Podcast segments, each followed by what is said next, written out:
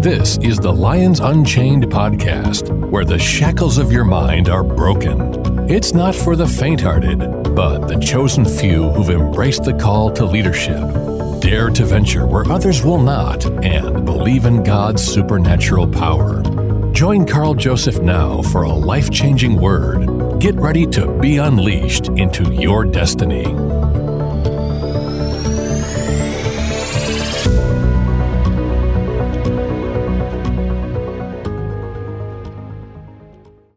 Friend, today we will discuss the somewhat mysterious event that all Christians will partake in at some point in the not too distant future, and that is the wedding supper of the Lamb, also known as the marriage supper of the Lamb. To the average believer, of course, this wedding celebration is the last thing on people's minds as they go about their business on a day to day basis. But, friend, this wedding feast or banquet is of great significance to us in particular. One day you and I will be seated at a banquet table that could be perhaps miles long, arrayed and adorned in fine glistening robes with cutlery and plates of exquisite material, all in celebration of our marriage to Christ Himself. One day our struggle with sin and temptation will be over as we bask in the total purity of our resurrection and reward.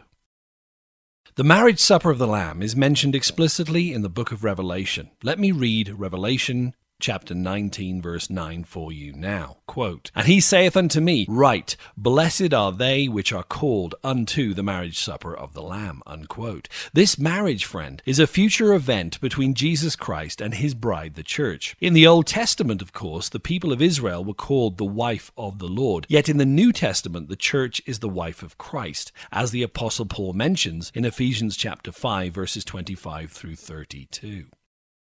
Trouble is, one wife was found faithful and the other was not, as we'll soon see. Paul also taught that Christians are married to Christ by the new covenant in Romans chapter 7 verses 1 through 6. It's important to remember there are two components to a Jewish marriage. And don't forget the groom is Jewish in this case. It's the marriage of a Jewish carpenter to his Gentile bride, the church. In those days, the actual arrangements of the wedding were the responsibility of the groom and his father, not the bride, as is the custom today. So Jesus and our Heavenly Father will be picking up the tab for this one, friend. Now, regarding the Jewish ceremony itself, first came the betrothal, in which there was an agreement of the intent to marry. It's a little known fact that even before the marriage itself, Jewish tradition reveals the bride and groom called each other husband and wife and remained faithful to each other, but there was no consummation of the relationship yet. Right now, friend, Jesus is betrothed to us, the church, yet he eagerly awaits his consummation of the marriage, and that will take place in heaven after we, the bride, have been raptured. In fact, the rapture is a means of escape from God's coming wrath for Christ to consummate his marriage to us. Now, following the betrothal period, it was tradition for the groom's procession to visit the bride's house and then escort her back to his home for an elaborate wedding feast, which lasted several days. And certainly, a cursory reading of the Gospels show that many of the Jewish wedding celebrations extended over several days. Now, during our brief time on earth, we're preparing for our marriage to Jesus. We, as the bride, are making ourselves ready. In fact, twice in the book of Revelation, chapter 12, verse 17, and chapter 14, verse 12, the bride is admonished to make herself ready. Paul describes the church as a bride and a radiant church without stain or wrinkle or any other blemish in Ephesians 5:27. Our bridal attire is described as fine linen, bright and clean. The Apostle John indicated our attire is the righteous acts of the saints, or more literally, the righteousness of the saints. Throughout Christian history, every holy attitude and good deed prompted by God's grace have been woven into the tapestry of the bride's attire. The marriage itself will take place in heaven just after our judgments of reward. In other words, after our rewards for service to Christ at the judgment seat of Christ, also known as the Bema seat of Christ, and before the church returns with Christ at the apocalypse. Who will be the judge on that day, friend? Jesus. Revelation chapter 20 verse 11 and John 5:22 reveal all judgment has been granted to the Son of God and does not reside with the Father. So, is this marriage between bride and bridegroom something we have conjured up ourselves, or is this mentioned in Scripture? Indeed, we know from scripture that Jesus describes himself as a bridegroom in John 3:29 when he says, "Can the children of the bride chamber mourn as long as the bridegroom is with them?" In the parable of the virgins, Jesus also refers to himself as the bridegroom.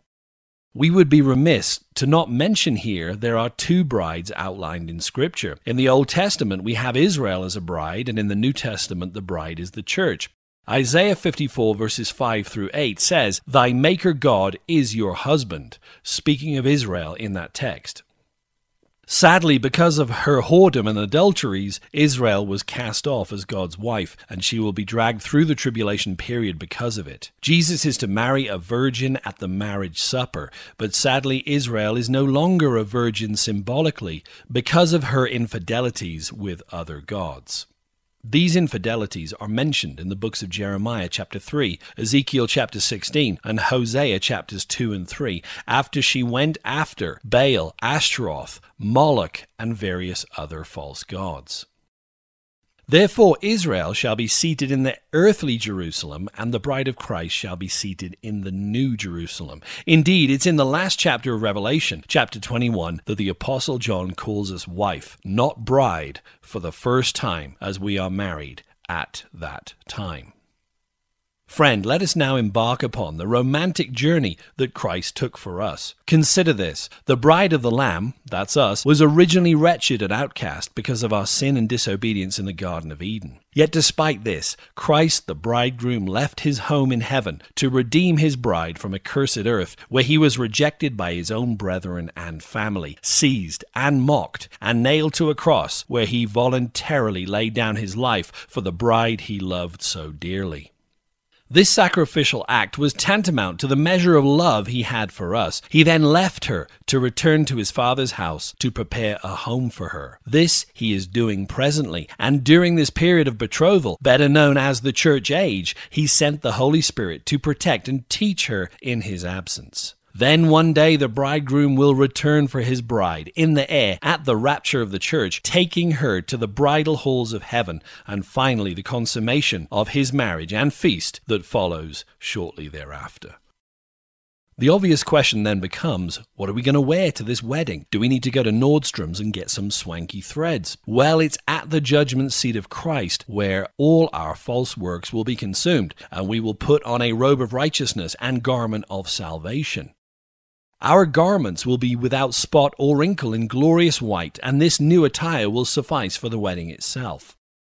And who will be the guests at the wedding, friend, if the church is the bride? Well, it will be the Old Testament saints, of course, who will be there to celebrate our union with Christ and invitees to this great celebration. That would include Abraham, Isaac, Jacob, the 12 tribes, Joseph, David, Isaiah, Jeremiah, Elijah, Elisha, Deborah, Esther, Samson, and the whole host of Old Testament saints who frankly looked upon us in jealousy because we have the infused Spirit of God indwelling within us. They will be the onlookers at this wedding celebration.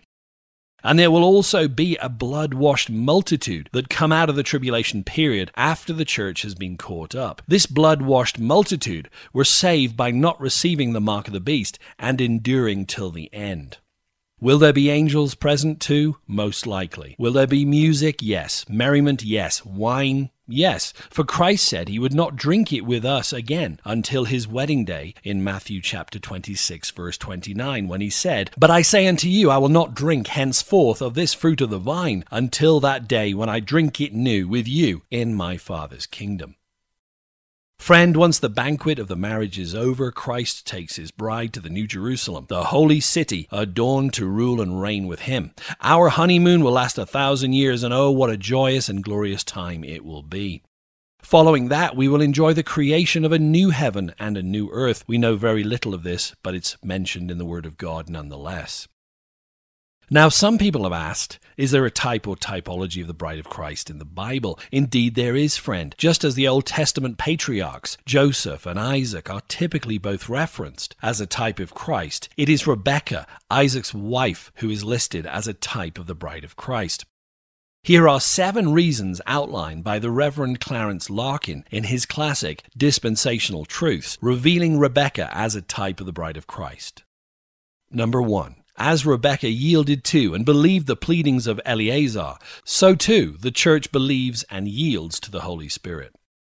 Number two, as Rebecca was willing to separate herself from her kinsfolk for Isaac's sake, so the believer is willing to separate himself from his kinsfolk for Jesus' sake. Number three, as Eleazar on the way to Isaac told Rebekah all about his master and what was in store for her, so the Holy Spirit, as we journey on our earthly pilgrimage, tells us what's in store for us when we meet Jesus. Number four, as Rebecca was a genteel bride, so the Church of Christ is a genteel bride. While Rebecca was a kinswoman of Isaac, she was a Gentile, for while Abraham was the first Hebrew, his kinsfolk were Gentiles, because the Jews were the descendants of Judah, the fourth son of Abraham's grandson Jacob. Number five, Rebecca did not have to pass through any tribulation, having safe passage before she left her home to go to be with Isaac. So the church will not have to pass through the tribulation before we meet Jesus. Number six, as Isaac left his home and went out into the field to meet Rebekah, so Jesus will descend from heaven to meet his bride, the church, in the air. And finally, number seven, as it was evening when Isaac met Rebekah, so it will be the evening of this dispensation when Jesus meets his church. Now, if you want to do a mini Bible study for yourself, you can read of Rebekah's account in the book of Genesis, chapter 24. Now, let me end this broadcast, friend, with a revelation that will bless you, friend. Are we close to Christ's return? I think so, and the Bible says so. If you go to our website, carljosephministries.com, click on the resource or blog section, and you will see an article entitled 12 Signs of Christ's Return, which goes into more detail about the imminency of Christ's return. But let me share something with you now that is exciting. When Mary and Joseph visited Jerusalem for the Passover feast when Jesus was 12 years old, they left him accidentally at the temple as he debated the Pharisees at the time. You could say Mary and Joseph had a home alone moment. now, teenager Jesus was not apologetic after he was found by his parents, saying, Did you know that I'm about my father's business? The point being is that although Jesus was able in many ways at such a premature age, he was able to debate publicly, um, he was not really ready for public ministry at that time. It wasn't until 17 years later, at the wedding feast of Cana, that Mary had a change of opinion. Jesus, now approaching 30 years of age, had reached full maturity. Mary had witnessed the capabilities of Jesus as she raised him, but she would not release him into ministry until that witness was born in her spirit. Indeed, it was at this wedding feast, when the host ran out of wine, that Mary made Jesus aware of this dilemma. Jesus replied, saying, What does your concern have to do with me? My hour has not yet come. That's John chapter 2, verse 4. But this time Mary said to the wedding host, Whatever he says to you, do it. The time had come, friend, for Jesus to be released into public ministry, and Mary had sanctioned it. Jesus was submitted to his parents, and they released him to perform the first documented miracle of his ministry, turning water into wine. Jesus, in fact, turned six stone pots of water, each containing approximately 20 to 30 gallons, into wine. This was indeed the beginning of his ministry. But let me interject here, friend. Is it a coincidence there were six pots of water? We require water to live as human beings. It is the very lifeblood that we need to be sustained. And there are various typologies of the Holy Spirit being water in the Word also. We know from biblical history the Word of God represents a span of 6,000 years. 4,000 years from creation to Christ, and 2,000 years from Christ to the present time. Remember, Jesus said in Matthew 26, He will not drink of the wine again until He drinks it with us at the wedding feast of the Lamb with His bride.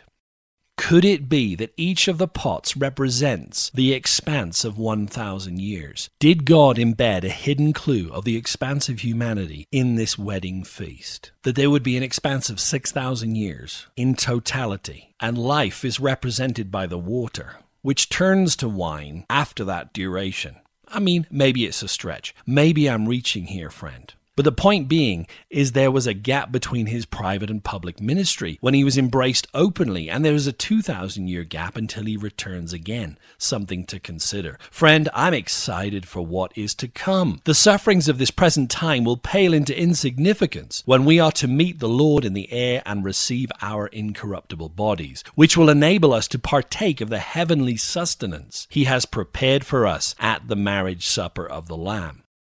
The fruit of the vine will taste so sweet on that precious and holy day when we celebrate our union with Him. Amen. Are you preparing yourself for this heavenly banquet? Are you making yourself ready for His return, friend? For surely it is upon us. I cannot wait, and I pray that you cannot either. God bless you.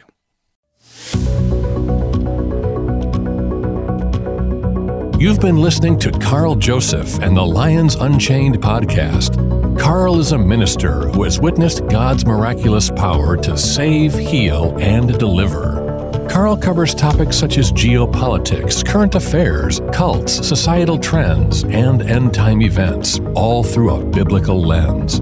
Every Monday, new podcasts are uploaded, so stay tuned for the next opportunity to roar into victory. Check out carljosephministries.com for exciting articles, teachings, and discussion points. See you next week, and don't forget to hit the subscribe button.